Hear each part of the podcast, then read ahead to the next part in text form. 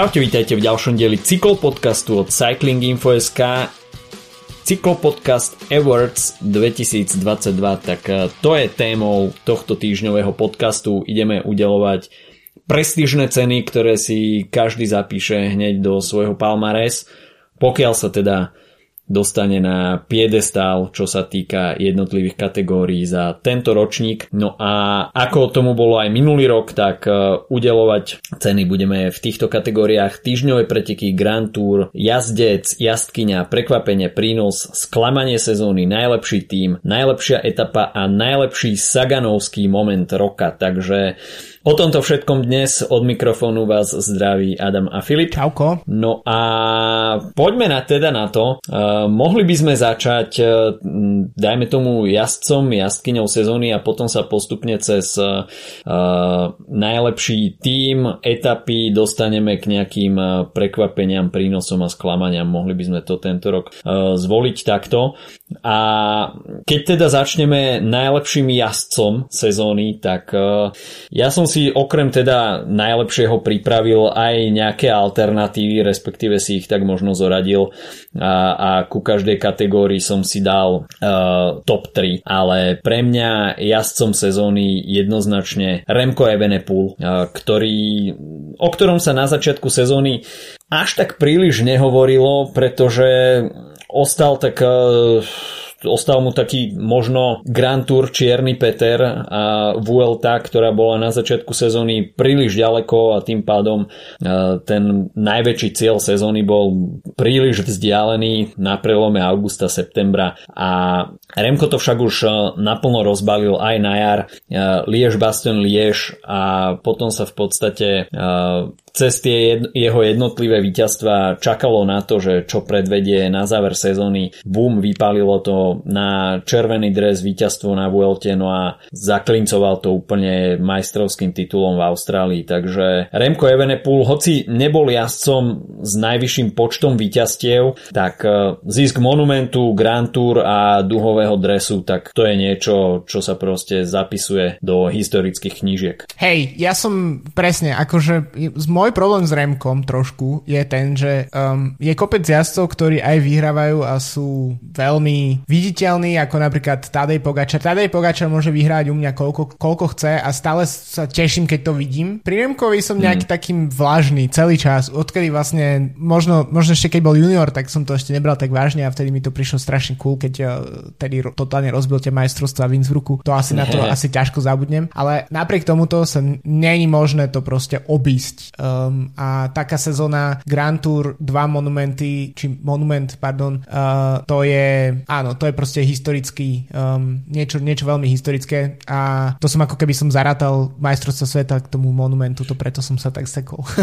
Ale hej, a tiež máme to ako keby v čerstvej pamäti podľa mňa, že vyberať jazdca sezóny teraz v decembri, zvyčajne to robíme o mesiac, dva skôr, tak je trošku tak ako keby, naozaj sme si museli dosť pospomínať, ja som si musel dosť pozerať, ak tie preteky skončili, zistil som, že si nič nepamätám, že akože pódia Grand Tour napríklad, to je akože úplne mimo, že víťazov ešte nejakým spôsobom dám, ale čo je dosť na hanbu. Ale hej, aj u mňa teda je Remko. Môžem rovno povedať aj, že koho mám ďalej.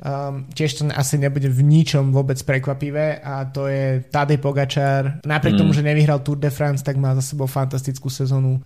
S monumentmi má víťazstva na Strade Bianche, tak tiež je proste, ak by zaklincoval to víťazstvom na Tour de France, tak myslím si, že by bol veľký kandidát na to, aby porazil Remka v takejto koncoročnej konkurencii, ale mne to tiež príde sympatické, že prehral na tom Tour, že vlastne je to trochu narušenie nejakej tej hegemonie, ktorá vyzerala, že proste ideme tu mať jazdca, ktorý ide vyhrať Tour najbližších 100 rokov, tak sa to nepotvrdilo. No a samozrejme aj Wout van Aert, pretože to je jazdec, ktorý nevyhral možno nejaké mimoriadne veľké preteky, ale to, tá jeho prítomnosť na Tour de France, na tej najväčšom poli cyklistickom, tak je tak strašne výrazná, že aj a vlastne, keď si vezmeme, že zelený dres, etapy, zároveň práca pre Jonasa Vingegaarda, ktorý vyhral ako celkovú generálku, tak si myslím, že to je pri Pogačarovi aj Van Aertovi je proste z môjho pohľadu je dôležité to, ako oni animujú tie preteky v akékoľvek, na ktorý nastúpia, a preto si myslím, že ak budú pokračovať takýmto štýlom, tak každý rok budú u mňa v top 3. Ale takže by som to tak zhrnul. Na prvom mieste Evenepoel, na druhom Pogačar, na treťom Wout van Aert. No, tak to máme poradie úplne zhodné. Ja som si až na štvrté miesto dal Jonasa Vingegaarda, takže hoci vyhráš Tour de France, tak to ti ešte absolútne nezaručuje, že skončíš v Cyklopodcast Awards v prvej trojke, čo sa jazdcov roka týka. Vieš, jedna vec je vyhrať Tour, môžeš sa radovať, ale keď prehráš, keď skončíš mimo podia na Cyklopodcast Awards, tak to je proste, to je na úterak. Sezóna je tak si mimo. Hotová. OK, takže to boli jazdci roka. No a poďme sa pozrieť do ženskej kategórie, jazdkyň roka. A tam si myslím, že... Tam je to o čosi jednoduchšie, pretože Anemiek van Vleuten tento rok absolútne rozbila úplne všetko. Všetky tri Grand Tour, čiže Giro, Tour, Vuelta plus majstrovstva sveta. Takže tam nie je do čom. Áno, a ešte podľa mňa presne pri Anemiek van Vleuten už si môžeš povedať v niektorých pretekoch, že je zase proste v kopcovitý únik s trojminútovým náskokom na zvyšok pelotónu, ale potom príde zase taká situácia ako na majstrovstvá sveta, kedy s zlomeninou v ruke proste pracovala pre Marian Vos v princípe a nejakým spôsobom uletela v poslednom kilometri a bolo to tam. A mám to aj v jednej z takých ďalších kategórií práve toto víťazstvo. Takže myslím si, že to je niečo, čo je veľká vec. Že dokáže takto vyhrávať a myslím, že už má 40 alebo má ešte 39. Každopádne čakajú posledná sezóna. Tú poslednú sezónu odjazdí v dúhovom drese. Ja si nemyslím, nevyzerá to, že by nejakým spôsobom, ak ju nebudú limitovať zranenia, ktorých mala počas kariéry akože neurekom, ale nejakým spôsobom si nikdy výrazne neobmedzovali, tak ešte nás čaká jedna veľmi silná sezóna v jej podaní. A dve ďalšie jazdky, ktoré by som určite spomenul, tiež nie sú nejakým spôsobom prekvapivé. Marian Vos pre jej univerzálnosť a titul z cyklokrosu za tie super etapy, ktoré vyhral na ženský Tour de France. A potom samozrejme Lorena Wiebes ako absolútne bezkonkurenčná šprinterka v ženskom poli, ktorá vyhrala. Myslím, že ak si vezmeme všetkých šprinterov, mužských aj ženských, tak má najviac víťazných etap, respektíve pretekov v túto sezónu Lorena Wiebes. Takže 23. No, to je akože bruzál. To sú také roky, ako keď Kittel a podobní ľudia vyhrávali milión etap všade. Takže to je akože neuveriteľný výkon. A myslím, že tieto tri, samozrejme tých osobností je tam viac, Elisa Longo Borghini za Roubaix a podobne, ale tieto tri podľa mňa ťažko sa pozerať mimo. Presne tak, to bolo takisto aj moje poradie ďalšie. Lorena Wiebes s 23 víťazstvami a potom Elisa Longo Borghini najmä teda vďaka Paríž-Roubaix. A tiež preto, že je Talianka, teda... určite si ju preto si ju stávil. Určite, no, tak ako tá talianská linka u mňa je silná. Hoci teda budem na taliansku adresu aj kriticky. V tohto ročných awards, takže nebude všetko zeleno-bielo-červené. OK, takže to boli jazdkyne roka. A poďme sa pozrieť na najlepší tím. A ako sme avizovali už v predošlých podcastoch, keď sme analyzovali jednotlivé týmy a na základe hodnotenia v UCI rebríčku, čo sa získaných bodov týka, tak čo to tejto kategórii napovedalo? U mňa najlepší tím Jumbo-Visma, jednak aj z hľadiska víťazných pretekov a je to tím, ktorý vyhral Tour de France, takže keď sa pozrieme na ostatné týmy, ktoré boli jeho konkurenciou, či už Ineos alebo UAE, tak z hľadiska Grand Tour absolútne ovládli celé dianie. V podstate nejakým spôsobom túto sezónu až príliš zatienili UAE aj Ineos v tej priamej konkurencii v trojtyžňových etapákoch a rovnako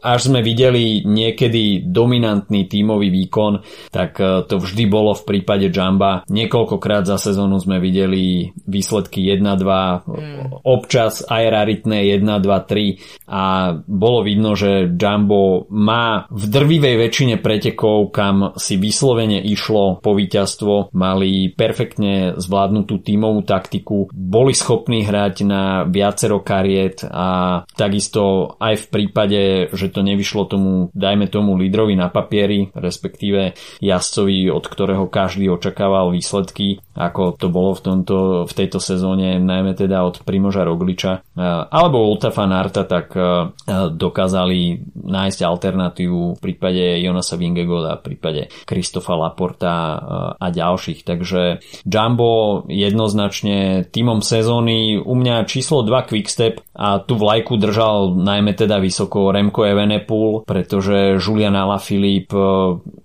nemal vôbec dobrú sezónu, poprepletanú rôznymi zraneniami, problémami, takže tú sezónu zachraňoval teda najmä Remco. A na tretie miesto, možno prekvapivo pre niekoho, som zaradil Boru, pretože získala svoju prvú Grand Tour po skvelom tímovom výkone, takže to si myslím, že je skvelá správa do budúcnosti pre Boru, že ten prerod z tímu obtočený okolo Petra Sagana sa dokázal vytvoriť tým, ktorý je schopný konkurovať, hoci nie na Tour de France, ale na Gire, respektíve na Vuelte aj ostatným tímom, a tento rok sa im podarilo aj zvíťaziť. Takže takýto míľnik pre nemecký tím si myslím, že znamená veľa a je fajn vidieť, že máme vo World Tour ďalší tím, ktorý je schopný sa v podstate dať do súboja, rovnocenného súboja s ostatnými tými Grand Tour gigantami. To je celkom, tu ma celkom teší, že sme sa dokázali výrazne odlíšiť z tých troch tímov, ktoré si spomínal, tak ja mám vo svojej top 3 len Quick-Step, a to hlavne z toho, že z toho pohľadu, že dokázali nevydarenú kockovú sezónu v podstate otočiť na to, že majú, že získali Liež, že majú vlastne titul z majstra sveta, vyhranú Vueltu ako prvé Grand Tour v histórii, takže to je podľa mňa, preto ich tam mám. A okolo Slovenska. Samozrejme, 4. Grand Tour. A druhý tým, ktorý mám, je Vanty, práve preto, že možno tie víťazstvá, ktoré majú, nie sú na takom na úplne najväčšom poli, v podstate mali tam etapy z Vuelty, dve etapy z Gira a Gent-Wevelgem, čo samozrejme je super, ale najmä je to tým, ktorý naozaj akože výrazne má veľké množstvo jazdcov, ktorí vyhrali preteky a ktorí výrazne ako keby kope nad jeho možnosti, a takisto je tam Biniam Girmay, čo mi je veľmi sympatické, takže tento tím naozaj pre mňa ide proste vysoko. Ale pre mňa tímom roku, a to je tiež možno trochu prekvapivé a je to možno trochu nuda, lebo je to trochu, jak keby som povedal, že Real Madrid je tímom roku, tak je Ineos, lebo mi príde, že okrem tých samotných výsledkov, ktoré dokázali vyhrať Roubaix, mali niekoľko pódií z Grand Tour, ale najmä sa im podarilo nejakým spôsobom pretransformovať týmu okolo Chrisa Frooma, ktorý v podstate bol Chris Froome a zvyšok, a je to tým, ktorým vie kopať na rôznych frontách, vrátane toho, že majú napríklad cyklokrosárskeho majstra sveta, čo je úplne super. Takže to mi príde ako, že to, že sa dokázali nejakým spôsobom pretransformovať aj na tým, ktorý je výrazný na klasikách, či už je to kvôli Pidcockovi alebo iným jazdcom, to, že dokázali v podstate sa nejakým spôsobom s Karapázom napríklad po nevydarenej úvode Vuelty sa dokázali schopiť a vyhrať tam niekoľko etap, že dostali Granta Thomasa na pódium Tour de France, tak to je pre mňa akože veľmi sympatický výkon. OK, toľko najlepšie týmy. No a poďme sa pozrieť na najlepšie týždňové preteky. No a tu mám, si myslím, že najväčšie prekvapenie tohto ročných awards. Na prvom mieste CRO Race. Pre mňa preteky, ktoré ma neskutočne bavili, a možno zavažilo aj to, že je to ešte stále tak trošku v čerstvejšej pamäti, keďže tento chorvátsky etapák sa odohrával v podstate už v tej druhej polovici sezóny, ale myslím si, že počas tých 6 dní sme mali možno vidieť veľmi zaujímavú cyklistiku, takisto s veľmi zaujímavými dojazdmi pre ľudí, ktorí chodevajú na letnú dovolenku do Chorvátska, tak viacero z tých destinácií im bolo blízkych, familiárnych, takže Takisto pre mňa bolo zaujímavé to vidieť, že či už na tých miestach som niekedy bol alebo išiel okolo, tak v podstate ukázali sa aj zákulisia, kde som napríklad nebol, ale vedel som si to s tými miestami nejakým spôsobom spojiť, a na prvý pohľad nie je príliš záživný profil na nejaké veľké drámy. Priniesol výsledok, ktorý sa v podstate rozozlil vďaka bonusovým sekundám, a Matej Mohorič perfektným inštinktom a tímovou taktikou nakoniec získal víťazstvo v GC práve na úkor Jonasa Vingegaarda. A takisto sme tam videli trošku znovu objavenie seba samého v podobe Eliu Vivianiho, ktorý po prestupe do Ineosu nemal takisto úplne hviezdnu sezónu, iba dve víťazstva za rok, a to druhé prišlo práve v poslednej etape v Zahrebe. Ale myslím si, že CRO Race tak trošku pookrialo, a práve možno aj ten start list a tá dramatickosť tých pretekov dáva nejakú takú novú živú vodu týmto pretekom a určite majú potenciál do budúcna. A na druhé miesto som dal Paríž-Nice s tým, že aj tento ročník bol dramatický, hoci teda sme videli Jumbo-Visma v pomerne dosť veľkej sile, ale rovnako sme videli, že Primož Roglič, keď chytí zlý deň, tak ten deň vie byť naozaj veľmi kritický. Nemať tam znovu po ruke Wouta van Aerta, tak by možno tie preteky vyzerali v konečnom dôsledku trošku ináč. A opäť sme videli, že Simon Yates vie vyťahnuť na poslednú chvíľu nejaké so z rukáva a vie zakúriť ostatným GC favoritom. Takže tie preteky mali veľkú dramatickosť. A takisto sa mi páčili preteky okolo Baskicka, kde sme mali možnosť vidieť súboj vrchárov, takže určite sú to preteky, na ktoré sa ja pozerám veľmi rád, a aj tento rok sme mali možnosť vidieť priamo v súboji Remka Evenepoela a Primoža Rogliča. Dal o sebe vedieť aj Carlos Rodriguez, kde v podstate tento rozvíjajúci sa španielský talent potom dal o sebe naplno vedieť na Vuelte. Julian Alaphilippe zaznamenal jeden z mála úspechov túto sezónu priamo práve v Baskicku. Videli sme víťaznú etapu od Jona Izeguirreho, no a v GC sa radoval Dani Martinez. Takže rovnako aj pri Ineos to boli celkom pozitívne správy, najmä po tom, čo Egan Bernal, už bolo jasné, že tento rok nejak výraznejšie do pretekárskeho diania nezasiahne, takže aj táto previerka v Baskicku spôsobila mierny optimizmus v Ineose, ale tie etapy, a najmä teda etapoví víťazi, vzbudzujú rešpekt, že počas 6 dní sa dokážu vystriedať na pódiu takéto veľké mená. Tu zase si ma trošku kopíroval môj výber, aj keď v inom poradí. Ja som dal za najlepšie preteky sezóny Paríž-Nice. Je to trošku nuda, ale je to jednoducho, to je proste taký moment, kedy mám najviac ako keby priestoru sledovať tie týždňové etapáky, a preto ich mám najväčšej ako keby v merku, pretože potom prichádza Grand Tour a to už potom je trochu mimo všetko, ale tam presne spomínal si, keď došlo k 1, 2, 3 od Jumbo-Visma, to bolo hneď v prvej etape, tam keď vyhral Christophe Laporte, a v podstate celé tieto preteky boli totálne odmoderované Jumbo-Visma, tam si iba presúvali si medzi sebou dresy od Laporta k Van Aertovi, od Van Aertovi k Rogličovi, ale prišlo mi, že to bol veľmi ako solidný začiatok sezóny, aj keď tam možno nebolo to najsilnejšie Grand Tour pole, ale dopadlo to veľmi, veľmi zaujímavo. Keď si to inak porovnáme s tým, ako dopadlo Dauphine o 2 mesiace neskôr, tam to, že Jumbo-Visma že totálne zdemolovali. Toto bolo ešte len taký náznak. Takže tu mi, takže u mňa Paríž-Nice. Druhé miesto, tak ako ty si vybral CRO Race, tak ja mám tak tiež trošku neúplne typický výber, a to je okolo Slovenska. Akože samozrejme úrovňou to nie je niekde na proste ako je Dauphine a podobne, podobne, ale je to... Počká, sme v kategórii týždňovej preteky, nie Grand Tour. Á, pardon, či je štvrtá Grand Tour, čiže okolo Slovenska. Tak ak by som inak mal hovoriť o Grand Tour, tak ešte by som dal aj ženskú Tour de France, pretože tam to bolo tiež veľmi dobré týždňové etapáky, ale vyberali sme len z mužskej kategórie v podstate. Pretože mi prišlo, že napríklad ten finish v Banskej Štiavnici nejakým spôsobom podľa ich vlastne ako keby odkedy môžeme sledovať od minulého roka, ale v televízii tento finish, tak priniesli, pardon, nie finish, ale odkedy môžeme sledovať tieto preteky v televízii, tak prišiel nejaký finish, ktorý je veľmi akože zaujímavo spravený pre televíziu, ktorý sa dobre sledoval. Okrem toho, že teda všade sú na Slovensku billboardy, s čím bohužiaľ organizátori pretekov asi nič neurobia, tak podľa mňa tie preteky dopadli veľmi pekne, boli v celkom dobré miesto v sezóne, kedy bolo relatívne ticho a samozrejme mňa ako človeka zo Slovenska, aj keď už dlhé roky žijem mimo, tak je to samozrejme niečo, čo ma teší, keď si môžem GCN pozerať preteky okolo Slovenska.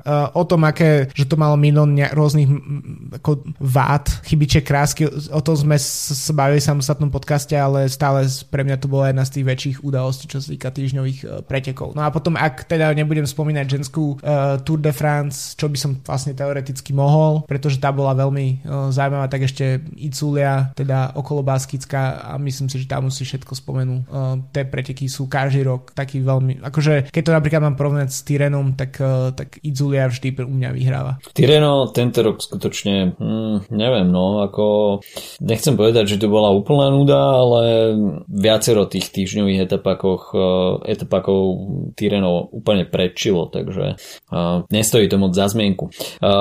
Poďme k jednodňovým pretekom, no a tam pri tom výbere bolo z čoho vyberať. Keď sa človek spätne pozrie na to, aké priebehy jednodňových pretekov, teda najmä tých World Tour sme videli tento rok, tak musíme uznať, že bolo sa na čo pozerať, a zostava tej top trojky nebola úplne jednoduchá, ale vsadil som teda na výlučne monumenty a prvé miesto Ronde, a možno to má na svedomí práve Tadej Pogačar, pretože videli sme ho poprvýkrát v akcii na tomto monumente. Bolo to niečo, o čom sa rozprávalo pomerne dosť dlho pred týmito pretekmi. Bola mu venovaná veľká pozornosť, až sme sa tak trošku obávali, že či to možno nie je až príliš prehnané a či to na ňo nevyvinie veľký tlak. Nakoniec sme videli, že tie preteky z veľkej časti animoval on, a aj víťazný Mathieu van der Poel mal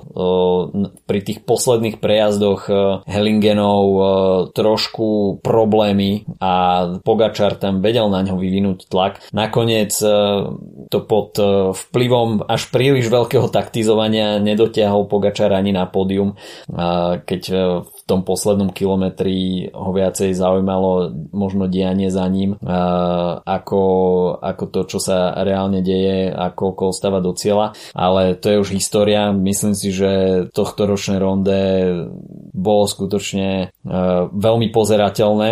Na druhé miesto som dal Milano Sanremo, no a Matej Mohorič, druhý Matej, sa skutočne na pódiu postaral o veľké divadlo a videli sme, že čo dokáže teleskopická sedlovka v praxi na pódiu pri tak skvelom zjazdarovi, akým Mohorič je, takže tento tam pustil full gas, no a na Via Roma sa mohol radovať zo svojho prvého víťazného monumentu. No a Paríž-Roubaix, tak to boli preteky, na ktoré čakáme každý rok, a v podstate s výnimkou niektorých ročníkov to býva vždy epické. Tento rok sme nevideli žiadnu daždivú verziu, ale o to vôbec neubralo na atraktivite, a videli sme Dylana van Baarleho, ktorý patrí k veľmi konzistentným jazdcom, ale predsa len sme neboli tak úplne zvyknutí, že by v Ineose boli kockové klasiky, a teda obzvlášť Roubaix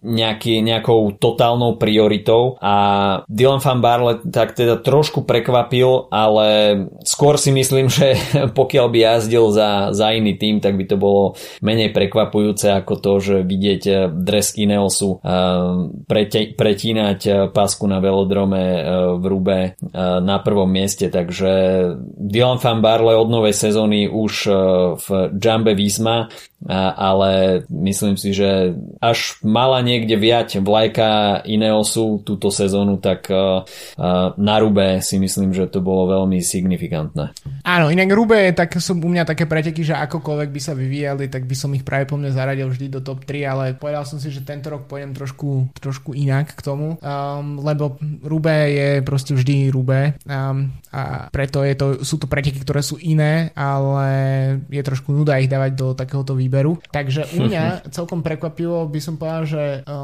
idem takto, že pozícia číslo 2 a číslo 3. To je Scheldeprijs a Dwars, Dorflanderen. Prišlo mi, že na Dwars bola vynikajúca konfrontácia Van der Poela so zvyškom sveta. Pogačar sa tam prvýkrát ukazoval na kockách, aj keď to ešte nedopadlo až tak dobre, ako potom na Ronde o pár dní neskôr, ale bol tam super súboj s Van der Poela, s Tyšom Benutom, s Tomom Pidcockom, Viktorom Kampnárem, bol to fakt, že dobrý. Bol to jeden z pretekov, možno inak to bolo aj o tom, že v ten deň som akurát mal čas a príležitosť sledovať tie preteky proste kvázi naživo, tak ako sa vyvíjali a veľmi ma pohltilo to tiahne v ten aktuálny deň. Scheldeprijs podobne v podstate z pretekov, od ktorých nikdy nejak moc veľa nečakám, lebo však ide o šprinterskú klasiku, tak sa vyvinul proste preteky s najhorším počasím, čo sa týka klasikárskej sezóny tento rok asi. Dážď, obrovské množstvo jazdcov nedokončilo a Kristof aj napriek tomu, že by si práve po mne mohol zostať v tej skupine a iba vyhrať šprint v závere, tak sa rozhodol atakovať 10 km pred cieľom a bolo to naozaj, že jedný z tých zaujímavejších podľa mňa pretekov. Napriek tomu, že nejde o nejaké že najúžšie spektrum tých veľkých klasík. Ale napriek tomu, tak pri top 1 tak budem trochu nudný a spomínal si Ronde, tak Ronde naozaj bolo tento rok výborné. To, že sme videli konfrontáciu Pogačara a Van der Poela, ktorí to nejakým spôsobom prešachovali v závere a Van der Poel nakoniec to zvládol udržať, ale naozaj tiež tam bol vývoj pretekov, ktorý sa dosť často menil a bolo to, myslím si, že hodné monumentu. OK, a kým sa dostaneme ku Grand Tour, tak ešte si môžeme dať najlepšiu etapu a tým, že som chcel byť trošku spravodlivý voči všetkým Grand Tour, tak som vybral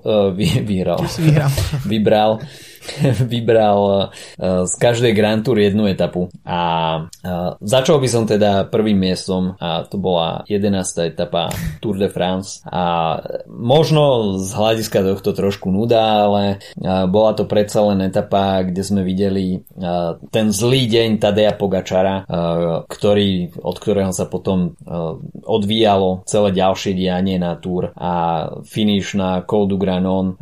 Videli sme, že Tadej Pogačar je poraziteľný a Jonas Vingegaard tam reálne začal tú svoju víťaznú cestu na Tour de France, takže tým, že Tour sú preteky sezóny a bol to ten moment, ktorý v podstate rozhodol o víťazovi, tak si myslím, že to stojí za zmienku. Druhé miesto, etapa číslo 16 na Vuelte a to až si dobre spomínate, tak bola to etapa plná zvratov. Videli sme na nepríliš dramatickom profile veľkú akciu v záverečných 3 kilometroch, kde sa Primož Roglič rozhodol, že sa ešte posnaží zvrátiť priebeh na Vuelte. Hoci teda strata na Remka Evenepoela už bola nie najmenšia, ale Primož Roglič sa predsa len zdvihol zo sedla a zaatakoval v posledných kilometroch. Remco Evenepoel tam potom pár sekúnd na to začal dvíhať ruku už teda v ochrannej zóne 3 km, takže aj tak by sa asi vo finále príliš veľa nedialo, čo sa časového rozdielu týka, ale v záverečnom šprinte Primož Roglič tam štrajchol do zadného kolesa Freda Wrighta a ocitol sa na zemi, takže toto bola etapa, ktorá mi asi najviac zatiaľ vyrazila pokazila dých a niekoľko desiatok sekúnd som s otvorenými ústami pozeral na obrazovku, že čo som to za posledných 5 minút videl. Neveril som vlastným očiam, že ako sa k akým zvratom môže prísť v podstate v takto krátkom časovom úseku. Takže etapa číslo 16 na Vuelte tento rok skutočne musela baviť. No a pri 16. ostanem, aj keď teda pôjde o 16. etapu na Gire tento rok a nedá mi nespomenúť, respektíve si trošku pripomenúť etapu, v ktorej sa radoval Jan Hirt a išlo o etapu, ktorá finišovala v Afrike a bola to v podstate kráľovská etapa Gira a videli sme, že Jan Hirt dokázal poraziť takých vrchárov ako Timenár Rensman, Jai Hindley, Richard Karapáz, takže skutočne to jeho vrchárske solo stálo za to a dá sa povedať, že aj tento výkon mu dopomohol k zmluve v Quick-Stepe, kde ho uvidíme budúci rok. Ja zase som mal problém ako keby takto prvé dve etapy v mojom výbere tak boli jednoznačné a tú tretiu som mal naozaj problém. Až dokonca som si v jednom momente povedal, že ak žiadna na prvý pohľad žiadna nevytrča, tak ani ju nebudem voliť. Rozmýšľal som aj na tú etapu z Vuelty, ktorú si spomínal, ale prišlo mi, že to ani nebola etapa, lebo celá etapa bol čajček, ale tých posledných 10 km alebo koľko, 10 minút dokonca iba, tak bolo takých akože pútavých, takže to som si hovoril, že nemôžem to vybrať ako etapu roka. Čiže u mňa nakoniec som si povedal, že ak mám teda vybrať to tretie miesto, tak je to Marmolada Passo Fedaia na Gire, kde etapu, ktorú vyhral Alessandro Covi, ale to dôležitejšie sa dialo niekoľko minút neskôr, kde Hindley prvýkrát vlastne a poslednýkrát v zásade dropol Karapáza a vyhral celé Giro. Tiež preto proste ako rýchlo sa dokáže naozaj, že tie presypacie hodiny, to sa dokážu veľmi sa ten piesok zrýchliť. V určitých momentoch tie sekundy nakoniec naberajú fakt rýchly spád, keď príde k takémuto ataku. V tom prípade Karapáz naozaj jemu ten čas začal utekať veľmi rýchlo. Ale dve etapy, ktoré naozaj si budem pamätať práve po mne dlhé roky, ak nechcem povedať celý život, lebo však bohe, čo si ja budem pamätať, ale tak to bol určite Col du Granon, ktorý si spomínal.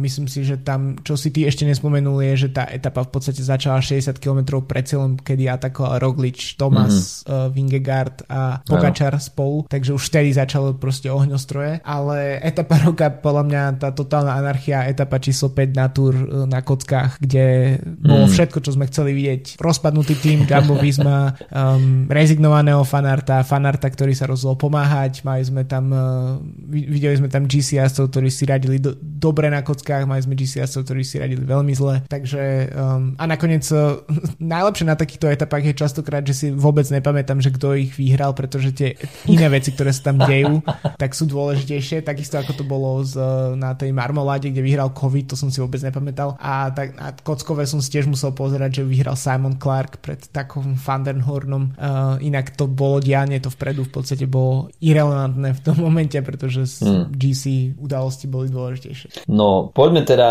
nadviazať na túto tému a teda ohodnotiť Grand Tour. No a keďže okolo Slovenska ešte oficiálne nepatrí na ten Grand Tour zoznam, tak nám ostáva nič iné, iba udeliť prvé tri priečky Tour, Vuelta a Giro. Budeme si musieť ešte vystačiť stále iba s troma.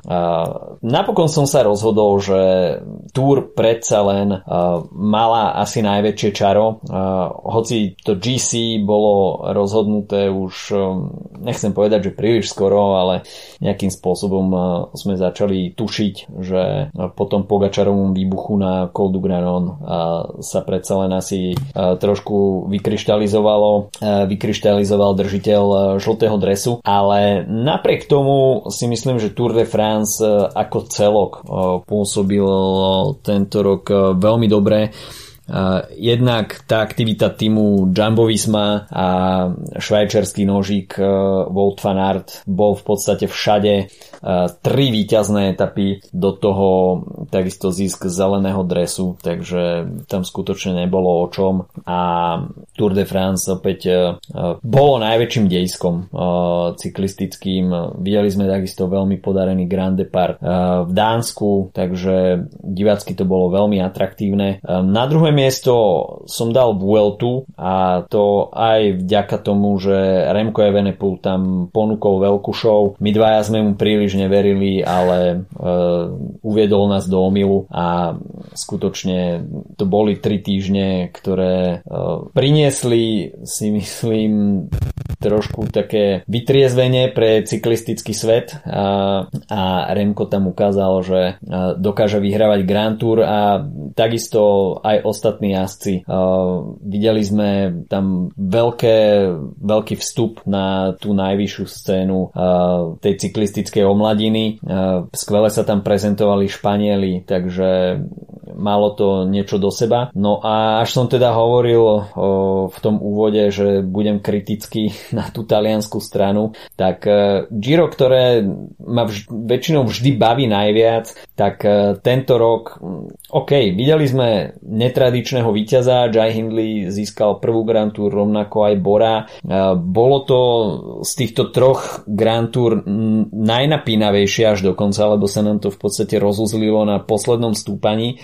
Ale myslím si, že sme tak trošku boli ukrátení o takú ohňostroje už počas skoršieho priebehu tých 3 týždňov, a ono je fajn čakať na rozuzlenie v samotnom závere, ale to čakanie nebolo úplne až také záživné, ale nie každé Giro musí byť Grand Tour sezóny, takže u mňa tento rok to stačilo iba na to posledné 3. miesto.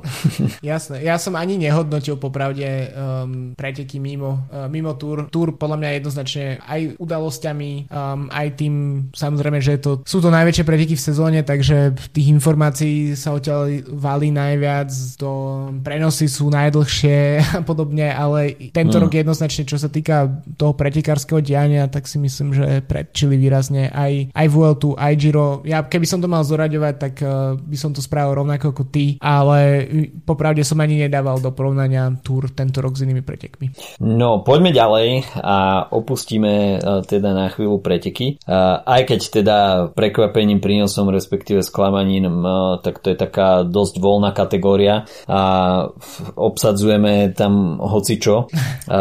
Ja som pri prekvapeniach sezóny vsadil vyslovene iba na jazdcov a pre mňa najväčšie prekvapenie sezóny Biniam Girmay. Tak to si myslím, že je taký menší objav a super úvod, respektíve tá prvá polovica sezóny. Videli sme, že cyklistika ho neuveriteľne baví, stále bol vpredu a dal o sebe v podstate vedieť už v januári na trofeo Alcudia. Potom sme ho videli viackrát v top 10 aj na Paris-Nice. Na E3 pôsobil už veľmi sviežo, no a všetko to rozbalil na Gent-Wevelgeme, kde sa mu podarilo zvíťaziť. Takisto pridal víťaznú 10. etapu na Gire, ale potom prišiel korok na pódiu a ďalšie pokračovanie v Gire sa nekonalo. No a videli sme ho potom od augusta rovnako ďalej v top 10 na pretekoch a taký posledný výraznejší výsledok sezóny prišiel v Quebecu 3. miesto a potom ešte na Grand Prix de Wallonie skončil 2. Takže pre eritrejského jazdca skvelá sezóna, 22 rokov a veľký potenciál do budúcnosti. Na druhé miesto Arnaud Dely, ktorý, dá sa povedať, že často zastupoval Caleba Ewana v tých šprinterských víťazstvách v drese Lotto Soudal, aj keď teda na nejaký väčší zisk bodov pre záchranu týmu vo World Tour to nakoniec nestačilo, ale 9 víťazstiev, dá sa povedať, že v prvej plnohodnotnej profesionálnej sezóne vo veku 20 rokov, takisto veľmi slušný počín a veľká šprinterská budúcnosť pre Belgičanov do budúcna. No a na tretie miesto Juan Ayuso, ktorý možno na papieri patril až k takému tretiemu menu v zostave UAE na tohtoročnej Vuelte, ale nakoniec toho bolo pódium, takže veľký výsledok pre tohto mladúčkeho Španiela. No a do zatvorky som si tu dal na štvrté miesto Alejandra Valverdeho, že ohlasil koniec kariéry. Ako prekvapenie? Či prínos? To ako prekvapenie. Hej, to je veľké prekvapenie. Čo sa týka mojich prekvapení, tak na prvom mieste je pre mňa Remco Evenepoel, Jai Hindley a Jonas Vingegaard. Ani jedného z nich som nevidel ako víťaza možno nie Grand Tour, ale minimálne nie túto sezónu na tých pretekoch, ktorí štartovali. Takže to, že Vingegaard dokázal poraziť Pogačara, naozaj ho katapultovalo do prvej ligy, kde som ho ja nevidel popravde ani po tom druhom mieste minulý rok. Jai Hindley tiež som si skôr myslel, že to druhé miesto z Gira z 2020 bola skôr anomália. Uvidíme, ako to bude pokračovať. A Remko, ja som si nemyslel nikdy, že on vyhrá Grand Tour a stačili 3 týždňa a všetko sa zmenilo. Takže to je pre mňa asi najväčšie prekvapenie. Ešte určite by som spomenul Christopha Laporta na druhom mieste, ktorý mal fantastickú sezónu, bol jedným z jazdcov roka podľa mňa. Víťazstva v dôležitých pretekoch, veľká práca pre svoj tím, medaila z majstrovstva sveta, jazdec, ktorý bol proste roky, taký ten proste šprinter druhej voľby v Cofidise, tak prešiel zrazu do tímu, ktorý funguje a mal tam nielen individuálny priestor, ale aj výsledky a zároveň prácu pre tím, takže pre mňa jeden z jazdcov sezóny. A samozrejme najväčšie asi prekvapenie výsledkovo by som povedal, tak je majstrovstva sveta a časovka Tobiasa Fossa. To myslím si, že prekvapilo všetkých. Myslím, že to video, ako Remko krúti hlavou a hovorí Foss, to si zapamätáme, lebo to presne takto sme sa cítili asi viacerí, keď sme to sledovali. Takže toľko k prekvapeniam. No poďme sa pozrieť k prínosom a to je takisto veľmi otvorená kategória.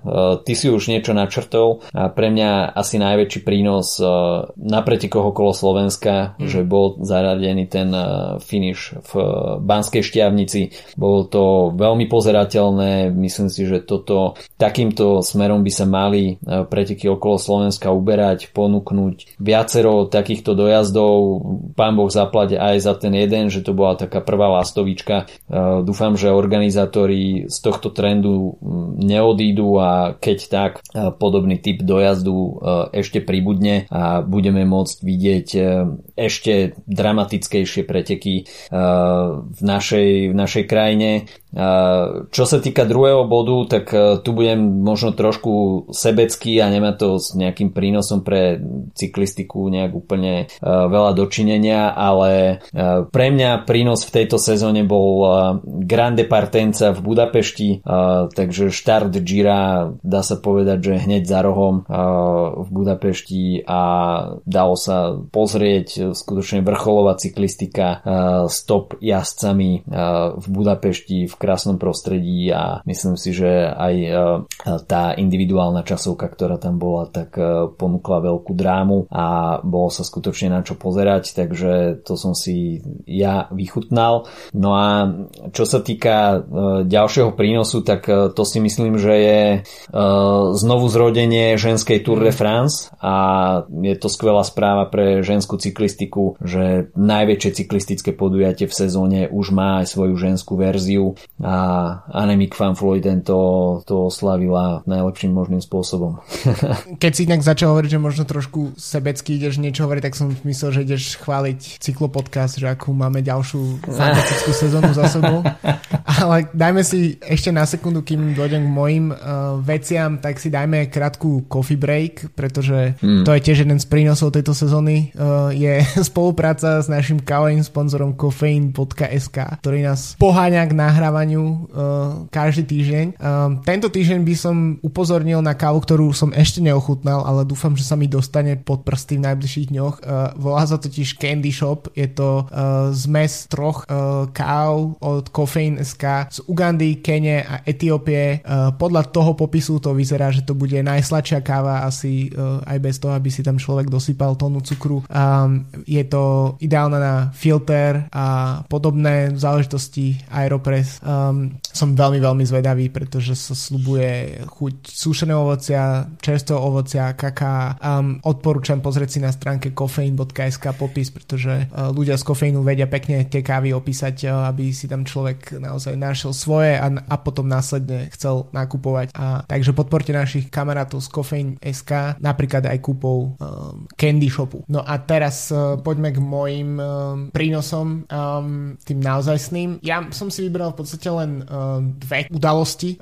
Jedna z nich je výhra Girmaya na Gent-Wevelgem a Gire. Je to, myslím si, že veľký bonus pre africkú cyklistiku alebo africký šport celkovo. Myslím si, že to je dobrý predpoklad pred blížiacimi sa majstrovstvami sveta v Rwande.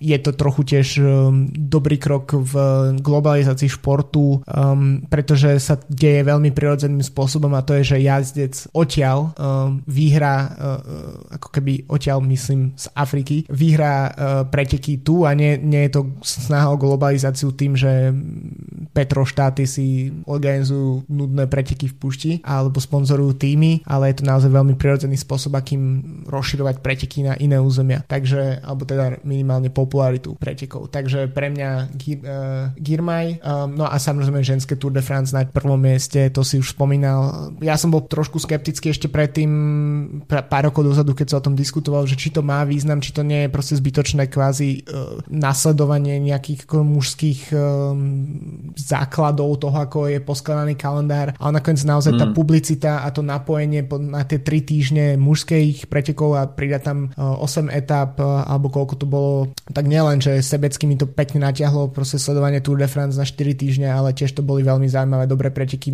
s veľkým zásahom televíznym, čo pomáha samozrejme veľmi tým pretekom, respektíve ženskej cyklistike ako celku. Takže bolo to veľmi dobrá reklama pre ženskú cyklistiku. Dúfame, že minulý rok sme takto sa zhodli, že Roubaix, ženské Roubaix bola udalosť sezóny, že vzniklo. Budúci rok by mal byť údajne aj Sanremo, tak dúfajme, že tento rok budeme môcť hovoriť o Sanreme. OK, tak ostáva len dúfať, že aj ženy budú vedieť zavrieť oči na Poggiu a budú to tam vedieť dobre pustiť. Veľmi sa na to teším.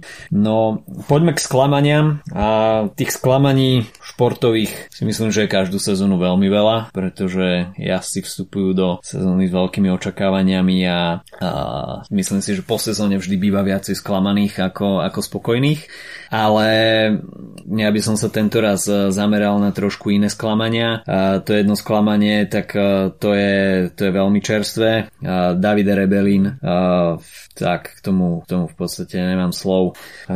Človek, ktorý venoval, respektíve zasvetil cyklistike celý život, už pár rokov sme si tu v podstate robili srandu rok čo rok, že Davide Rebellin asi nie je schopný skončiť kariéru, podobne ako Alejandro Valverde, ale predsa len ešte má o pár rokov viacej, a v podstate pár týždňov potom, ako ohlasil koniec kariéry a absolvoval posledné preteky, tak už ho tu nemáme, takže to je veľmi smutné. Možno aj keď teda táto správa je zdrvujúca a nevrhá to dobrý obraz na cyklistiku, bezpečnosť na cestách ako takú, tak v Taliansku sa teraz v podstate rozbehla veľká diskusia minimálne na tom cyklistickom fóre, že čo ďalej s bezpečnosťou na cestách, nielen teda profesionálnych jazdcov, ale cyklistov vo všeobecnosti, a tých prípadov si myslím, že je za poslednú dobu dosť veľa. Tých smrteľných máme nie až tak starú skúsenosť aj na Slovensku, kde sme v podstate tiež prišli o Adriana Babiča, takže tam rovnako aj na Slovensku je na čom pracovať, ale aj v takých cyklistických krajinách ako je Taliansko, tak je s týmto problém. Takisto ďalším sklamaním za túto sezónu tak je zo pár dopingových nálezov, respektíve prípadov. Najčerstvejší aj Miguel Angel López, kde je podozrenie z dopingu, respektíve spolupráce s nepríliš renomovanými doktormi, pravdepodobne v rodnej Kolumbii, takže Opäť toto nevrhá úplne dobré svetlo na cyklistiku, ale bohužiaľ dopingové škandály v športe sú, tým, že cyklistika je jedna z najtestovanejších, najsledovanejších, tak tých dopingových prípadov čas od času sú medializované a nevrhá to, ako som už hovoril, dobré svetlo. No a takým tretím, teraz už možno také športové sklamanie, trošku úsmevnejšie, tak Mathieu van der Poel na majstrovstvách sveta, že sme ho v podstate nevideli v plnej forme kvôli tomu jeho incidentu, tak to má v tú chvíľu ma to dosť sklamalo, pretože som bol zvedavý na priamu konfrontáciu Van der Poela a Belgičanov, respektíve Tadeja Pogačara a spol, takže toto mohlo byť veľmi zaujímavé, ale v konečnom dôsledku sme Van der Poela videli v akcii veľmi krátko a skôr než sa reálne začalo niečo diať, tak z pretekov odstúpil. A k tomu sklamaniu presne Davide Rebellin bol aj u mňa na prvom mieste, akože je to veľmi také až romantické, ako to celé skončilo, ale je to katastrofa, je to hrozné z hľadiska jeho života, z hľadiska cyklistov na cestách. To, že to každý rok máme ako v tejto kategórii sklamania úmrtia nejakých cyklistov, tak je to najhoršie, čo môže byť, strata ľudského života, takže u mňa tiež by som spomenul, možno nie veľmi peknú udalosť, ale nie tak tragickú, a to je koniec kariéry Sonnyho Colbrelliho, ktorá nastala vlastne po srdcovom kolapsi vo finiši na pretekoch. Už si nepamätám ani kde. Prehral tam s Michaelom Matthewsom. Presne, v Katalánsku. Potom máme ešte také menšie veci, napríklad koniec týmu BNB, kde mal štartovať Mark Cavendish, ale čo je dôležitejšie, mal vzniknúť nový ženský tým, kde malo niekoľko jazdkyň podpísané zmluvy, namiesto toho bol myslím 11 žien bez zmluv pred asi týždňom, napriek tomu, že mali ako keby prístup toho, že tento tým bude štartovať. V decembri si hľadať nové pôsobisko je trochu problém aj pre Marka Cavendisha, ale hlavne pre kopec jazdcov z inej kategórie, z nižšej kategórie. To je veľký prúser klasický UCI, a to sú preteky do 23 rokov pre ženy na majstrovstvách sveta vsunuté do dospelých pretekov, tak povediac. Absolútne nepochopenie proste problematiky, totálna hlúposť, akože v konečnom dôsledku máme super majsterku sveta do 23 rokov, ktorá si to zaslúžila a ktorá by práve po mne vyhrala, alebo bola by určite jednou z favoritiek na titul v samostatných pretekoch, ale na čo to robiť takto?